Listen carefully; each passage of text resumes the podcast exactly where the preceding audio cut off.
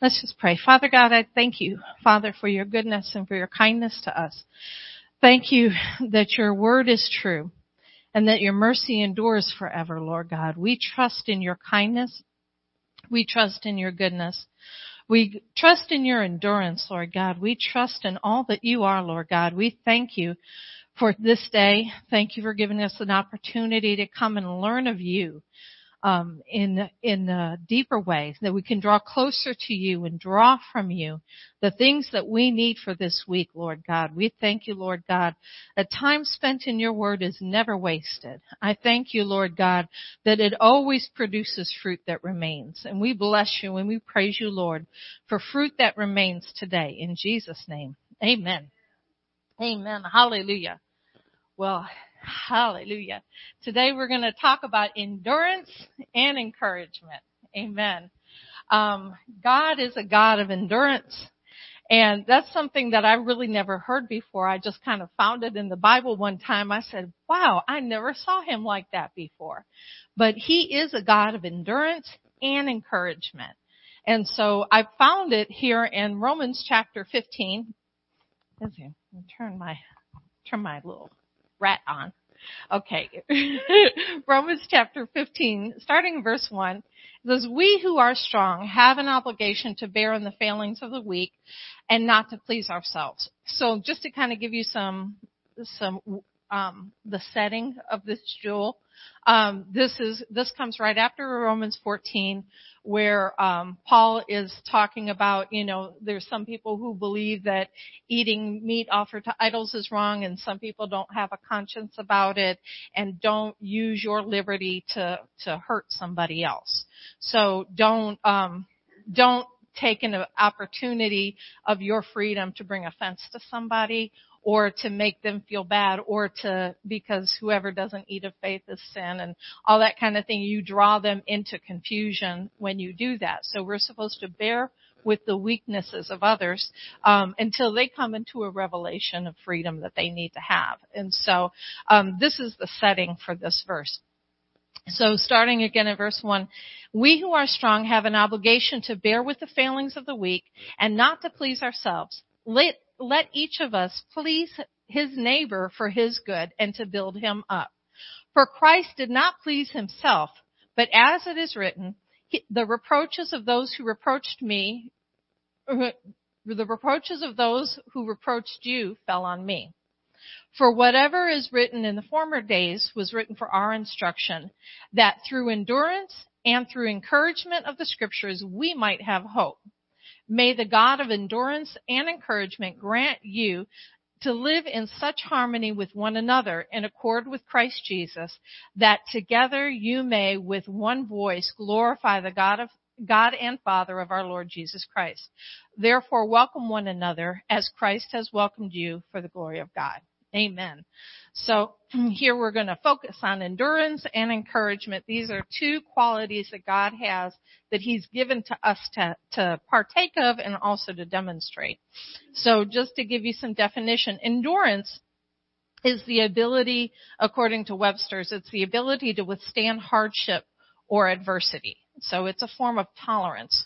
Um, when you can kind of go through something, you know, unscathed, you know, you can go through, and sometimes it's not unscathed. I guess it depends on what your attitude is in it, because sometimes you can push yourself beyond what your ability is, but we lean into his strength. And he withstood pain um, in order to gain us. And so, so that same endurance, he he strove with the with the children of Israel for a long time. He suffered with that, and and in order to gain um, what he promised himself. And so it's a form of tolerance. In, endurance can be increased. So if you think of like endurance training, you think about like a runner um, who wants to be able to run a longer distance, and they'll just push themselves a little bit beyond where they're comfortable in order to gain the capacity to be able to do more. So this is what endurance is, and as you stretch yourself a little bit farther, and then then that becomes the norm, and then you push yourself a little bit farther, and that becomes the norm. So your endurance is able to grow, and it's able to increase. And um, so, like instead of just running on a flat surface, now we're running uphill And now, so now that allows our heart to work better and, and get more oxygen, that kind of thing. So in the same way, God will increase our ability to endure in times of stress and in times of pressure. So when we're going through things like that, it's a, the testing of our, our faith produces patience, right? So patience is another word for endurance. And so he pushes us, it's not, um, to make us hurt, but he pushes us in a way where we can lean into him stronger and trust him in a greater way. Um, so we're going to look at uh, 2 Corinthians 4, uh, verses 7 through 10. This is our my one of my favorite scriptures. this is a cornerstone scripture for my business. We have this treasure in jars of clay or in earthen vessels, so that this all surpassing power to show that this all surpassing power is from God and not from us. We are hard pressed on every side, but not crushed, perplexed, but not in despair, persecuted, but not abandoned, struck down, but not destroyed. We always carry around in our body the death of Jesus so that the life of Jesus may be revealed in our body. So when we feel like everything is pushing against us, we have a treasure on the inside of us that we can tap into. And it's the resurrection life of Jesus Christ. He gives us the ability to stand in the midst of trouble and come out victorious. Hallelujah. So, and now endurance and perseverance is kind of used interchangeably. You know, it is kind of, we think it's almost the same thing. Um, and they do work together, but it's not exactly the same thing. Endurance is the actual ability to withstand. It's that steadfastness. It's the ability to withstand. Perseverance, perseverance is the decision to endure. So when you decide, I'm not going to let the, the obstacles stop me. When you make a decision to lean into that endurance that's available to you, that's perseverance. And we can go against these hardships and strive for the goal and it's continuing in spite of the difficulty. And so this is, um, you see an example of this in Habakkuk chapter 3. And, um, I yeah, I just love these verses. I love the Lord. I love Jesus. Okay. Um Habakkuk chapter three. And um I have there's a, a minister that I listen to and um years and years ago he um Roberts Liardon he has a, a a message called Confronting the Brazen Heavens and he preached this verse and so every time I hear it read I hear his voice saying it. But anyway, so I'm going to get over that. though the fig tree may not blossom, nor there be fruit on the vines, though the labor of oil may fail, and the fields yield no food, though the flock may be cut off from the fold, and there be no herd in the stalls, yet I will rejoice. I will rejoice in the Lord. I will joy in the God of my salvation. The Lord is my strength. He will make my feet like deer's feet, and he will make me to walk on the high hills. So yet I will rejoice. This is a picture of perseverance. Here Habakkuk makes a decision to stand and rejoice in the midst of calamity. In my church, we've called this a yet praise. We're going to yet praise. Even though stuff is happening all around, you can make a decision to praise God and He will be your strength. He will make you, make your feet like hinds feet. He will make your feet steady in the midst of the storm. He will make you secure in the midst of calamity. He, Habakkuk found strength in God, who was the only stability that was around him. He tapped into a supernatural endurance that only comes from God. So when Romans 15 calls God our Father, the God of endurance, what does that mean to you? It, to me, it means no matter what the circumstance, He remains steadfast. He is faithful. He is strong. And because of his enduring strength and consistency, he becomes a refuge for us. We can hide in him and we're safe. In Psalm 46, the psalmist says, God is our refuge and our strength, a very present help in trouble. Therefore we will not fear, even though the earth be moved, and though the mountains be carried into the midst of the sea, though the, though its waters roar and be troubled, though the mountains shake and its swelling. Selah. There is a river whose streams make glad the city of God, the holy place of the tabernacle of the Most High. God is in the midst of her, and she shall not be moved. God shall help her at just at the break of dawn. The nations raged and the kingdoms were moved. He uttered his voice and the earth melted. The Lord of hosts is with us. The God of Jacob is our refuge. Hallelujah. So it's, when you look at everything shaking, shaking, shaking, there is a river whose streams make glad the city of God. We're the city of God. And that river on the inside of us of the Holy Spirit comes and brings us joy and refreshing at the time when we need it. It brings an endurance to be able to stand. God is our helper and he will help us in whatever we face. In many of the Psalms, David talks about God's faithfulness and his steadfastness. And we find safety in his ability. And God responds when we acknowledge that endurance. When we acknowledge his steadfastness, he is quick to respond to us. We see an example of this in Second Chronicles um, chapter five, and this is where Solomon had built the ta- the uh, the temple of God. He, this was the first temple. God, um, where, um, he, God fulfilled the promise to David that he would allow Solomon to build the temple.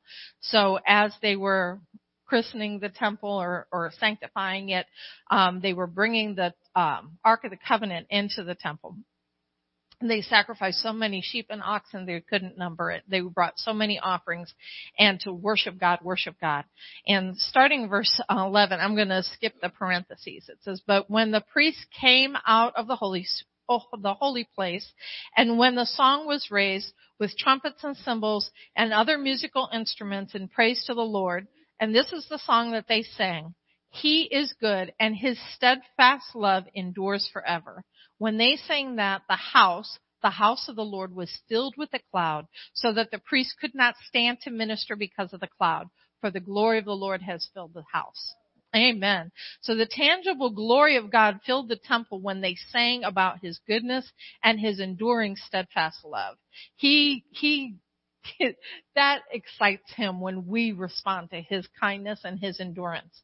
And so he is always able and always willing. He is eager to help us. He is always eager to respond to us when we acknowledge his goodness and his love. Paul talks about this in uh, 1 Corinthians 13, the love chapter, when he was talking to the um, Corinthian church. Um, in verses 7 and 8, it says, love, this is from the Phillips translation, Love knows no limit to its endurance, no end to its trust, no fading of its hope. It can outlast anything. It is, in fact, the one thing that stands when everything else has fallen. That's God's love is that strong and that enduring. So the word endures, the, the word that is translated as endures in the, in the Bible is a word that means to remain, abide, to not recede and not flee. So you're not trying to escape. So this is you're willing to stand with somebody, to bear bravely and calmly. It also means to remain or tarry behind and to take patiently. And when I saw this about tarry behind, it reminds me of a father walking with his young child and the, the kid is walking slower than the father could walk on his own, but the father is staying with the son and he's staying with them. And even though the, the son kind of gets distracted looking at the little ants on the ground and the father is patiently waiting and walking with him and keeping him going along the way. So he's, he's going, he's, uh, submitting himself, he's tearing behind for the, um, because of his son. And that's what God does with us. It's like his, where we're yoked together with Jesus, I see it as um, we're yoked with Him and we keep pace with Him, but He's not dragging us along. If we're if we're slow in strength, He He cooperates with us and He adds His strength to ours so that we can make the journey. So this is this is what He does. He tarries behind and He's patient with us. Another um, another word for endurance means to be of long spirit and to not lose heart to be patient, bearing with offenses and injuries of others. So if you're, you're in a situation where you feel like you're not being treated right or something like that, you can have patience and endure and be long suffering, slow to anger. This is what love does. So we'll look at, um, second Peter uh, chapter 3 verse 9. This is this demonstrates God's long suffering with us. It says the Lord is not slow in keeping his promise as, under, as some understand slowness. Instead he is patient. He is long suffering with you not wanting any to perish, but that all come to repentance. So the slowness is not about him keeping the promises. Slow is waiting for you to catch up. He's long suffering with you because he doesn't want anybody to miss out on what he has for us. When we remember his patience and his steadfast love toward us, our endurance comes up and increases because we know that He is standing with us. He will never leave us. He will never forsake us and we are able to endure because of His strength. And we'll look at Hebrews chapter 12 is there's just a lot of stuff. So I'm sorry if I'm racing. I don't mean to do that.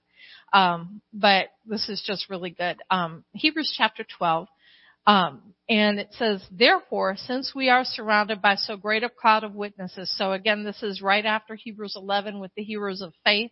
So it, it listed all the people who by faith you know, went through these things. They received some of the promise, not the ultimate promise, but they received what they were looking for from God.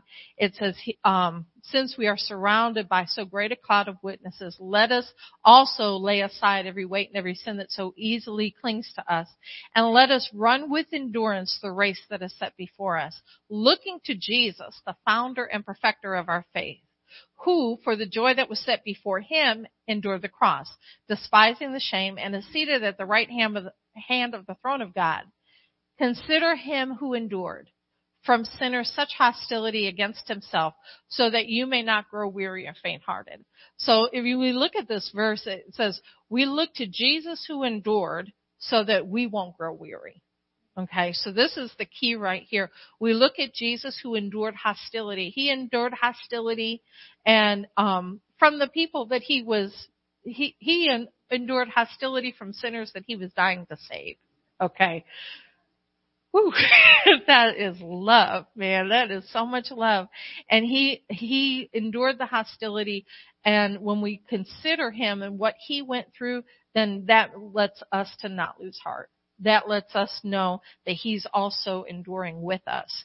When we consider what Jesus endured and why he endured it, we have the strength not to lose heart. He endured the cross because of the joy set before him. That was us. We were the joy that was set before him. We were the prize. We were the, not the carrot in front of the donkey. We were the actual prize that he obtained. And because of that prize that was set before him, he was willing to go through anything it took to get us home. Hallelujah. We were the joy set before him and that gave him the strength to endure the cruelty of the cross. Now throughout the New Testament, we find places where we're, we're called to endure. Where it says endure hardship as a good soldier, you know, and all these things. First of all, I, I want to let you know that we are never in, called to endure the curse.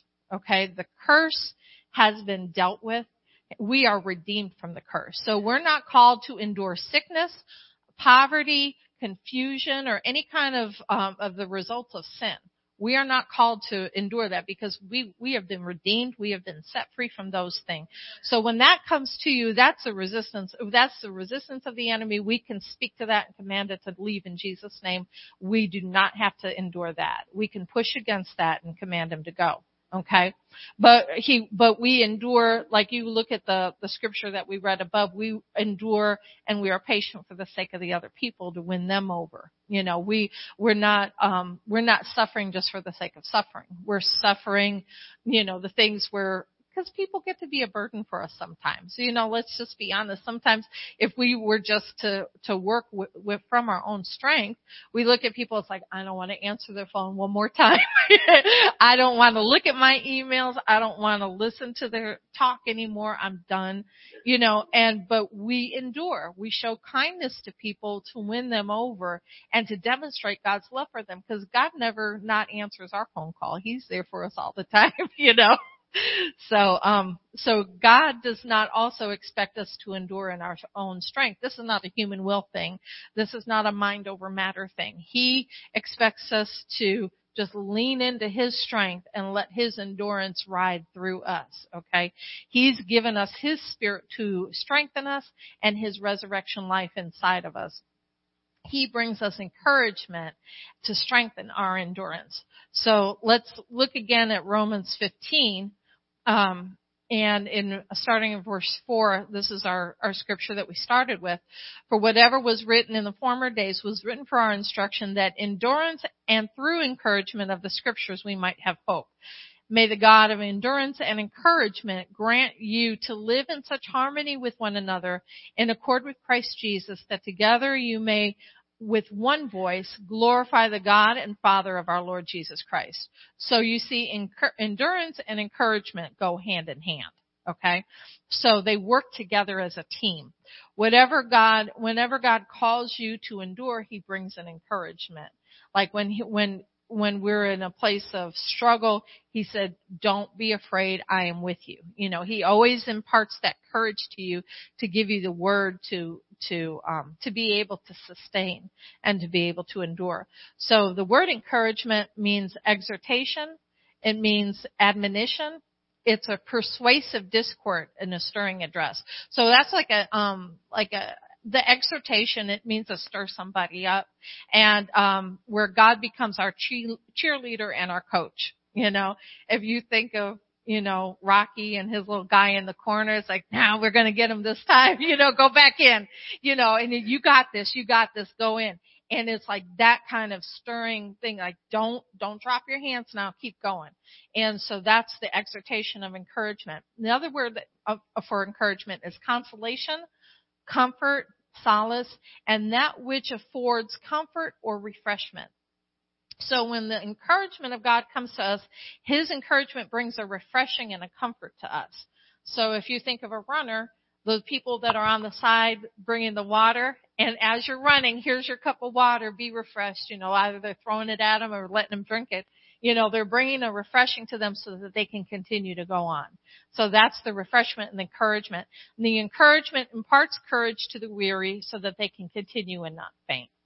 So we're going to go back again to the passage in Second Corinthians, and Paul, where Paul was talking about we're pressed on every side, we're persecuted, not abandoned, we're not crushed, we're not abandoned, we're not destroyed.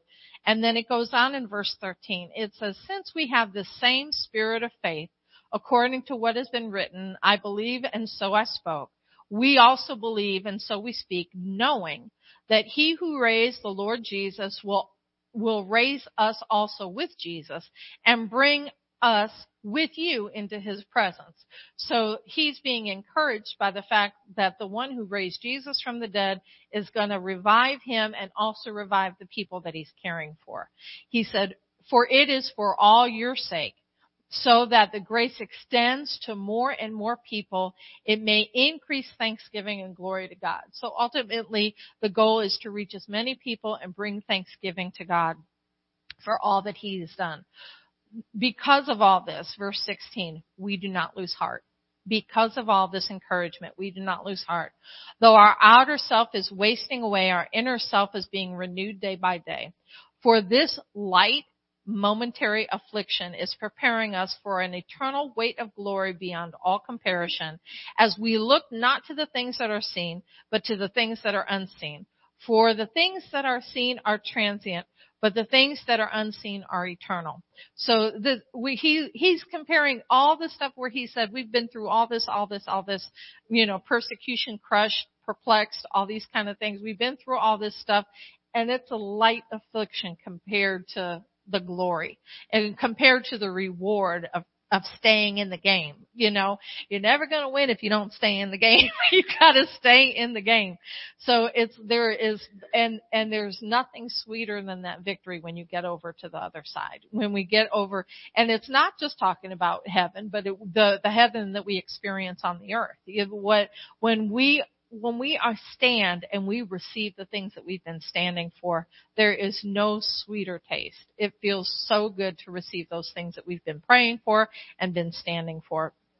And we're not looking at the things around us. We're looking at what's unseen. We're looking at the promises. Those things, um, faith is the substance of things hoped for, the evidence of things not seen. So that's what we're looking to to encourage us.